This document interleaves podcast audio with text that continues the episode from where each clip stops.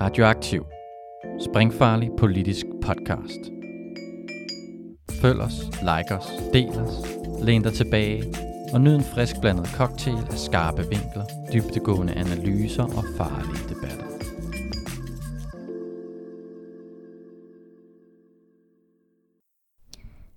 Velkommen til Institut for Vild Analyse. Det her er den fjerde ud af fem samtaler om kapitalens økonomiske magt. En podcastrække, hvor vi taler med filosof og marxist Søren Mau om Sørens bog Stum Tvang, der udkom sidste år og skabt en hel del debat om marxismens tilbagevenden til dansk politik.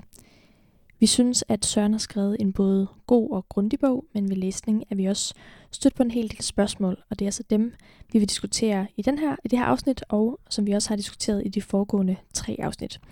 Samtalerne er blevet til i en weekend i Aarhus med Søren Mau og fem medlemmer af instituttet, Rasmus Rask, Saman Adamotlak, Sten Tykær, Henrik Jøkke Bjerre og mig selv, Ella Viberg. Hvis du ikke er så bekendt med Sørens bog Stum Tvang og hans tanker om kapitalens økonomiske magt, så kan jeg anbefale dig at starte med at høre de tre podcast, som vi udgav i november, hvor Søren og Rasmus de gennemgår de grundlæggende idéer i bogen. Og dem finder du samme sted, som du har fundet det her afsnit i vores podcast Institut for Vild Analyse eller hos Radioaktiv under navnet Den Variable Session. I det her afsnit, der kan du høre Rasmus, Henrik og Sten tale med Søren om det at arbejde under kapitalismen. I den her podcast, der skal vi snakke øh, om arbejde, og måske på den måde knytte tilbage til noget af det, vi har snakket om tidligere med øh, forholdet mellem øh, ideologisk magt og økonomisk magt. Øh, det kan også være, at vi ender et helt andet sted. Det vil, det vil tiden vise, men vi starter i hvert fald konkret øh, for ligesom at kroge, kroge det fast til noget. Og øh, konkret, der kan vi der kan vi se, at der er alle mulige øh, medier for tiden, der beretter om det, som ligesom bliver kaldt en stor, øh, en historisk stor endda, opsigelsesbølge. Og jeg tror måske bare, jeg vil starte med ligesom at, at læse, øh, læse lidt højt her fra en, øh, en artikel, som så stammer fra øh, øh mediet Zetland. Så der står, vi står midt i en historisk stor opsigelsesbølge. I USA, hvor tendensen kaldes The Great Resignation, slog antallet af opsigelser rekord i april og juni og i august og i november, hvor over 4 millioner amerikanere forlod deres job. Det er helt skørt, siger professor Anthony Klotz, der forsker i opsigelser på Texas A&M øh, University. I England og Tyskland og mange andre lande ser vi lignende udviklinger. Også herhjemme ser vi vilde tendenser for tiden. Jobomsætningen, altså hvor mange der starter et nyt job, er historisk høj. I august 2021 var antallet det højeste, man nogensinde har målt, og det er den seneste måned, vi har talt for. Det viser en helt ny øh, opgørelse fra Styrelsen for Arbejdsmarked og Rekruttering. Samtidig har danske virksomheder forgæves forsøgt at finde nye medarbejdere øhm, rekordhøje 158.000 gange det seneste halve år. I sin nytårstale fokuserede øh, statsminister Mette Frederiksen på netop den her mangel på arbejdskraft. Rekordmange danske sygeplejersker har sagt op, ofte uden at skifte til et andet job. Så det var citat slut fra Zetland artiklen, og jeg tænker, der er mange steder, man ligesom øh, øh, kunne gribe fat i her. Øhm, hvad, hvad får det her til at tænke? Jeg, altså jeg tænker umiddelbart, at det er ligesom, hvis øh, kapitalens magt, eller den her stumme tvang, siger noget om, øh, hvad kan man sige, øh, øh, kapitalens magt over arbejdernes mulighed for at øh, have indflydelse på sine egne arbejdsbetingelser, er der så, altså er det for, er det for, for let at sige, at vi står lige nu i en situation, hvor kapitalens magt faktisk svækkes lidt, fordi nu har vi arbejderne rent faktisk, vi ser arbejderne kan sige op, og vi ser, at arbejderne kan stille betingelser til deres arbejdsgiver, fordi der er mangel på arbejdskraft, øh, eller hvad? Jamen, øh, altså det må da i hvert fald være et udtryk for en eller anden form for utilfredshed og en, altså en, en, en eller anden form for modstand, at altså de her opsigelser. Men mm. det, altså, jeg vil også være interesseret i at vide om, altså hvor, hvor stor en del af de folk, der så siger op, der altså, øh, hvad hedder det, på nyt udtræder af arbejdsstyrken. Ja. Eller hvor mange af dem, der, eller om det, altså uanset hvad, er det jo ligesom interessant øh, øh, fænomen, men, men, men der, er jo ikke, altså, der er jo ikke særlig mange muligheder for at træde ud af arbejdsstyrken. Altså. Mm. Så, så nogle mennesker har jo muligvis en, en chance for at klare sig og omlægge deres liv og tænke, Nå, men så kan det være, at de er flere mennesker, der lever sammen og kan klare sig på nogle, en, en, en indkomst, de kan dele, eller to, eller, og så flytter et sted hen, hvor det er billigt, eller et eller andet, og skal til rette lægge deres liv på en måde, så de kan øh, øh, altså det være med at øh, øh, holde øh, ferier, eller øh, hvad hedder det, skralde mad i stedet for, eller øh, dropper, altså alle mulige ting, der kan koste penge, ikke? Øh, men, øh, men altså, det er jo meget forståeligt. Mm. Hvem gider have et job? Ja, der er også den der tendens med unge, sådan ekstremt øh, hårdt arbejdende og succesfulde øh, folk i mange brancher, der virkelig arbejder sådan hypereffektivt, og så pensionerer sig selv simpelthen som 30-årig eller 40-årig eller noget andet, og siger, så kan jeg leve uden for markedet resten af mit liv, så at sige, eller i hvert fald arbejdsmarkedet. Men altså, hvis der er en tendens i det, der er måske i hvert fald den tendens, er der ikke det, at, at, øh, det kræver en relativt høj generel velstand, at man, uanset hvad man gør bagefter, at man, eller i stedet for, at man så har muligheden, bare det at skralde, for eksempel, ikke? det kræver en hel del skrald ja. at, at kravle rundt i. Ja, og så, så tænker jeg øh, også på den velfærdsøkonomi, der, der ligesom er, øh, er dukket op her de senere år. Altså det er også et, et, et tegn på, at der er et, altså et mere. Altså vi er villige til at give mere for en vare. Vi har et overskud, øh, som gør, at vi kan, vi kan give mere for varer, så jeg har for eksempel en Fairphone, ikke, hvor man kan, den kan alt muligt halvøje, den er ikke lavet af nogen, der har fået alt for mange tæsk. Men, men det er stadigvæk en, en outsourcet øh, produktion og sådan noget. Og så kan vi alligevel tilskrive mening til et system, der kører. Øh, men, men, men for at kunne skralde, for at kunne melde sig ud, altså det kræver jo også mere produktion og overproduktion, kan man sige. Og, og, og, og derfor, altså, også som, som du har sagt, Søren, det der med, at, at, øh, at øh, kapitalen egentlig prøver på at afuddanne arbejderen for, altså med arbejdsdeling, så, de, så man ved så lidt som muligt, så man ikke har nogen magt i det. Ikke? Det, kan, det passer ikke med den øh, videnskultur, vi har i, i, i den vestlige verden, men hvis man ser på, hvor vi producerer vores ting, altså, og, og man fjerner folk fra, fra, et, fra et, hvad kan man sige, nu skal man ikke sige autentisk her, men, men et liv, hvor man, hvor, man, hvor man både går på jagt og man fisker og alt muligt, men man, man kun kan sætte hoveder på en knappenål, for eksempel, for at bruge et godt gammelt øh, øh Adam Smiths udtryk, øh, så, så, øh, så må man sige, at ja, det er fint, der er nogle fine tendenser, men det er vel kun i Vesten. Ja, altså i store dele af verden, er det, er, altså i, i store dele af det globale syd, er, er, er, øh, hvad skal man sige, problemet jo, at, at der er virkelig mange mennesker, der ikke kan få jobs, ikke? Altså, at der eksisterer, øh, altså, øh, over en milliard mennesker, som er en del af det, man med et marxistisk begreb vil kalde den relativ overskudsbefolkning. Ikke? Altså relativ, fordi det er re- relativt til kapitalens behov. Ikke? Altså mennesker, som kapitalen bare ikke har behov for at profitere fra. Ikke? Og som derfor, men, men, som, men som kapitalen har behov for at, øh, hvad skal man sige, øh, øh, fratage muligheden for at etablere andre gode måder, eller nogle gode måder at leve på, ikke? fordi at, så vil det være en trussel. Ikke? Så, så, som, så derfor må... Øh, altså rådne op i store svømmekvarterer, ikke? og forsøge ligesom at få, få, få, få det til at hænge sammen fra dag til dag, eller overleve fra dag til dag.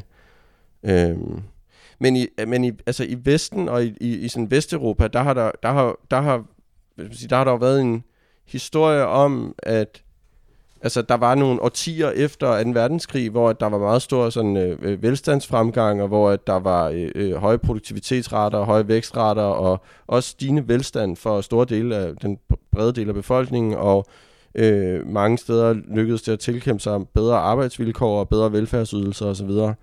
Og det er jo så blevet rullet tilbage og afskaffet meget af det de sidste 50 år. Og, altså, jeg, jeg, og jeg tænker umiddelbart, at, at, at den her sådan opsigelsesbølge også er en, er en refleksion af, af det, altså at arbejdsvilkårene er bare blevet, altså jo, jo altså, det, og det er en udvikling, der har været i gang siden starten af 70'erne eller sådan noget, ikke? og som, som, som, altså som, hvad kan man sige, det er en forventelig øh, øh, effekt af det, at folk de vil sige op, ikke? Og, så, og så mange af dem vil sandsynligvis opdage, Altså, at, øh, at alle de andre jobs er lige så dårlige, ikke? Men, men man bliver nødt til at tage et en gang imellem, og så, og så sige op, og så tage et nyt, og så sige op, og så tage et nyt. Så jeg ved ikke, øh, jeg tænker, der må være en eller anden form for morale for, for din bog, Søren, i form af, at altså, den her utilfredshed, den skal selvfølgelig ikke kanaliseres hen i ideen om, at vi skal bare vælge et nyt job, fordi det er så det rigtige for os. Øh, men selvfølgelig øh, tværtimod se på, hvordan det er, øh, kapitalens magt er skyld i den her utilfredshed, vi har øh, med vores job. Men jeg tænker også, der, der, det også siger et eller andet om, hvad kan man sige, grænserne for, for kapitalens øh, magt. Altså, der er grænser for, hvad, hvad vi egentlig finder os i. Altså, vi, på et tidspunkt, så siger vi sgu op, og der er grænser for, hvor lang tid vi kan blive ved med at, at presse de der øh, sygeplejersker, øh, før de... Øh, ja, før de, før, de, før de finder sig i det. Og det er jo, der bryder, hvad kan man sige, hvis ideologien ligesom er det, der øh, fortæller os, øh, hvad kan man sige, hvad vi, skal, hvad vi skal mene, eller giver mening til vores liv og vores arbejde, så er der et eller andet i hvert fald her, et eller andet, som, hvor, det, hvor det bryder sammen, der bliver det for meget, nu er det lige pludselig ikke længere meningsfuldt, og så, så er der jo nogle, nogle danske sygeplejersker, som siger op, selvom de ikke engang har øh, et alternativt job måske, og, at tage sig til.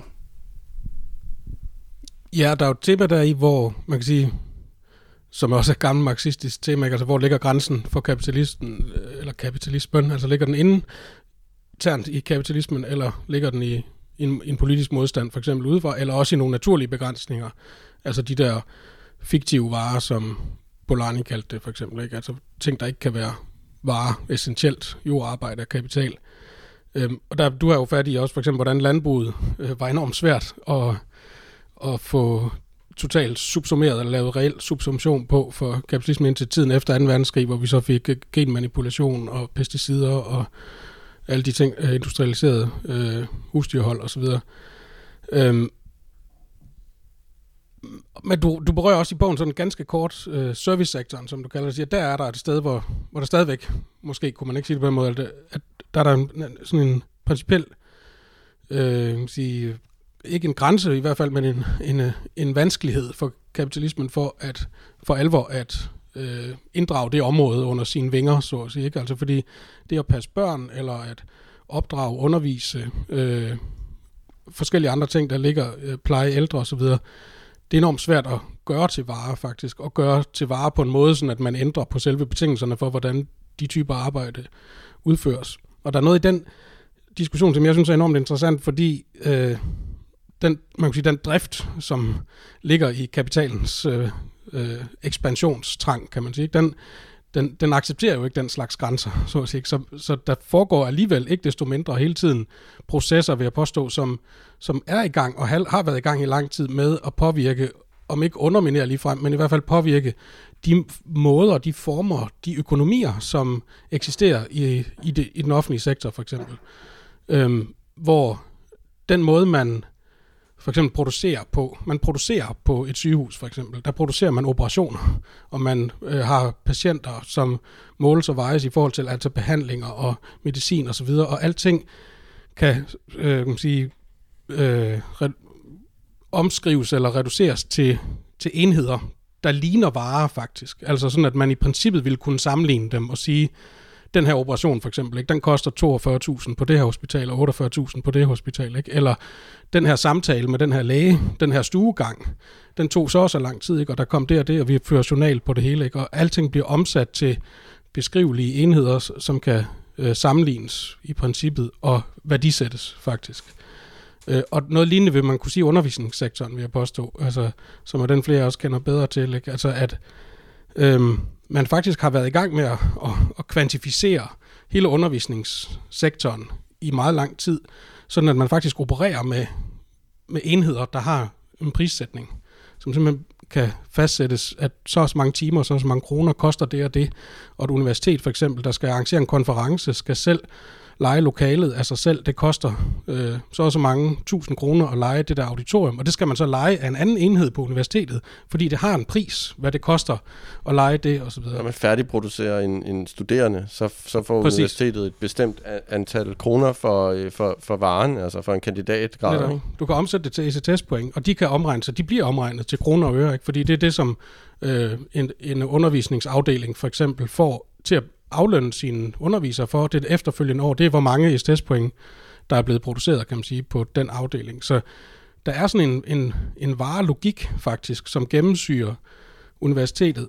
For eksempel, og jeg tror meget store dele af undervisningssektoren på mange måder. Øh, og jeg har forsøgt at kalde det for pseudovareliggørelse, fordi det er på en måde, det der er, øh, der, der er en sådan slags, den der New Public Management bølge, handler på en måde om at gøre universiteter og undervisningssektorer og den offentlige sektor på mange måder øh, til steder, der skal fungere som om det var virksomheder.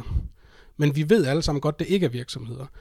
Øh, og, og det, der gør det sådan helt prekært eller mærkeligt, når man er i den situation, det er, at man på en måde bliver bedt om både at opføre sig som om, at man har at gøre med varer, som man producerer. Det er en pølsefabrik, som man siger om undervisningssektoren. Ikke? Og samtidig så ved alle godt, at det er det selvfølgelig ikke. Øh, Så derfor bliver man samtidig også bedt om at udvise ekstra omsorg for studerende, der har brug for lidt hjælp. Eller selvfølgelig ikke bare gå hjem, når man er færdig med sin forelæsning, men bliver hængende lidt øh, i kantinen, eller være, have kontordøren åben. Ikke? Eller hvis man er sygeplejerske, at man har et kald, at man også skal vise omsorg for patienten og være god til at samtale. Samfundssind. Og vise samfundssind, præcis ikke? Jeg havde to studerende, der skrev virkelig godt specielt, de var sygeplejersker, om simpelthen om det ord samfundssind. Og deres intuition, som de så endte med at gennemføre en akademisk analyse, ikke, det var, at der er noget helt øh, lusket ved det ord samfundssind, ikke, som simpelthen var med til at få sygeplejersker presset ind i en situation, hvor de skulle acceptere at steppe ekstra op i en situation, hvor de i forvejen var ekstremt presset og meget utilfredse med deres arbejdsvilkår. Det er jo det, ideologi handler om. Ikke? Præcis. Altså, Det et og det der med pseudovaregørelse, det, det vil så betyde, at, at vi på en måde, vi skal lade som om det er varer, men vi skal samtidig også gøre det med krydsede fingre, så vi ved godt, at det ikke er varer. Og det som, som øh, det betyder for hverdagen, så at sige, det er, at, at man både skal registrere, man skal overholde alle protokollerne, man skal skrive i journalerne, man skal øh, evaluere, og man skal lave timeregnskaber osv. osv. Og man, skal, man forventes også at være engageret og kærlig og omsorgsfuld og selvopoffrende og vise samfundssind og så videre. Øh, Og det er det, det, det, man kan sige, det er der, hvor grænsen over for servicesektoren, eller det offentlige system, på, på den ene side faktisk er overskrevet. Der er overtaget en vareform i store dele af den sektor, og samtidig kan den eller der er i hvert fald noget, der, der så markant modsætter sig det, at det, det kan ikke helt lade sig gøre, men det, det snedige er, at det virker faktisk ret godt, at vi har både den der markedslogik, og samtidig har vi den gammeldags sådan kaldsmæssige eller omsorgssektorens forståelse af, af næstekærlige, omsorgsfulde øh, Øh, opdragere og plejere osv., der tager sig af dem, der har brug for det osv., ud fra etiske og moralske kategorier. Og det, der det, som min pointe vil være, det er, at hvis man er i den sektor, så skal man især være opmærksom, når ens ledelse begynder at tale i moralske termer og om, om kærlighed og etik og anerkendelse og den slags, så skal man virkelig passe på, fordi så er der uler i mosen, kan man sige. Ikke? Og det er derfor også, at, at aktioner, der er effektive på det område, det er på en måde at sige, I siger, at vi skal opføre os som vareproducenter. Okay, nu opfører vi os som vareproducenter.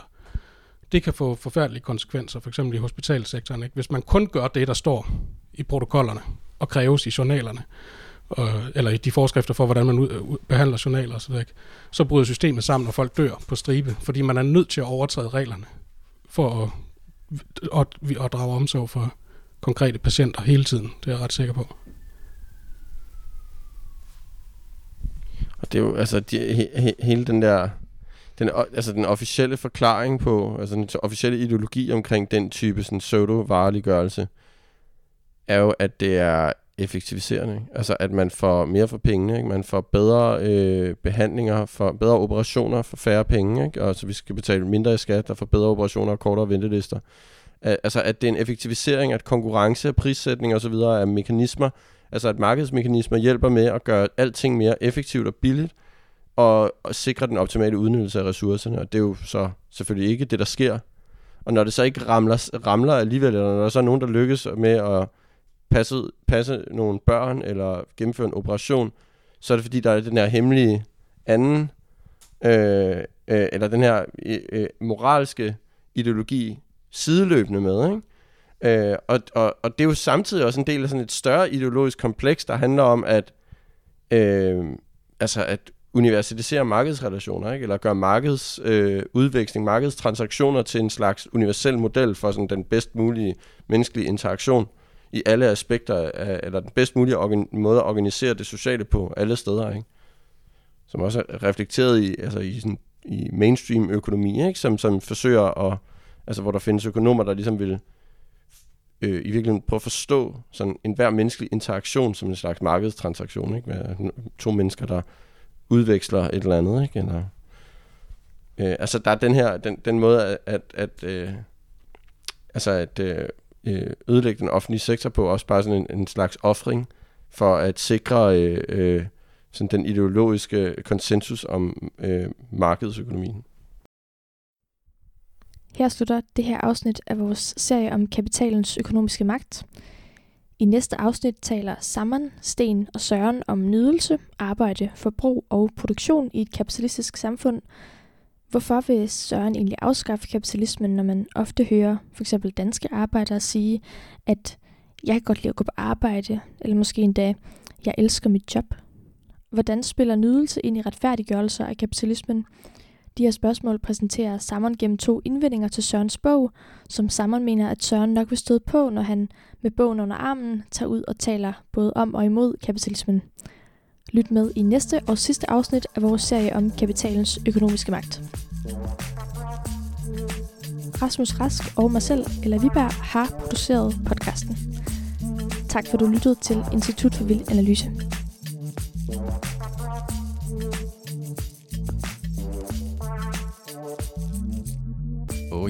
Inden du smutter, husk nu lige at følge Radioaktiv. Vi er på Facebook, Twitter, på SoundCloud eller i din podcast-app. En række af vores podcasts udkommer også som video på YouTube. Du må også gerne dele os med dine venner. Hvis du er ellevild, så kan du gå ind på solidaritet.dk og blive medlem af vores medie.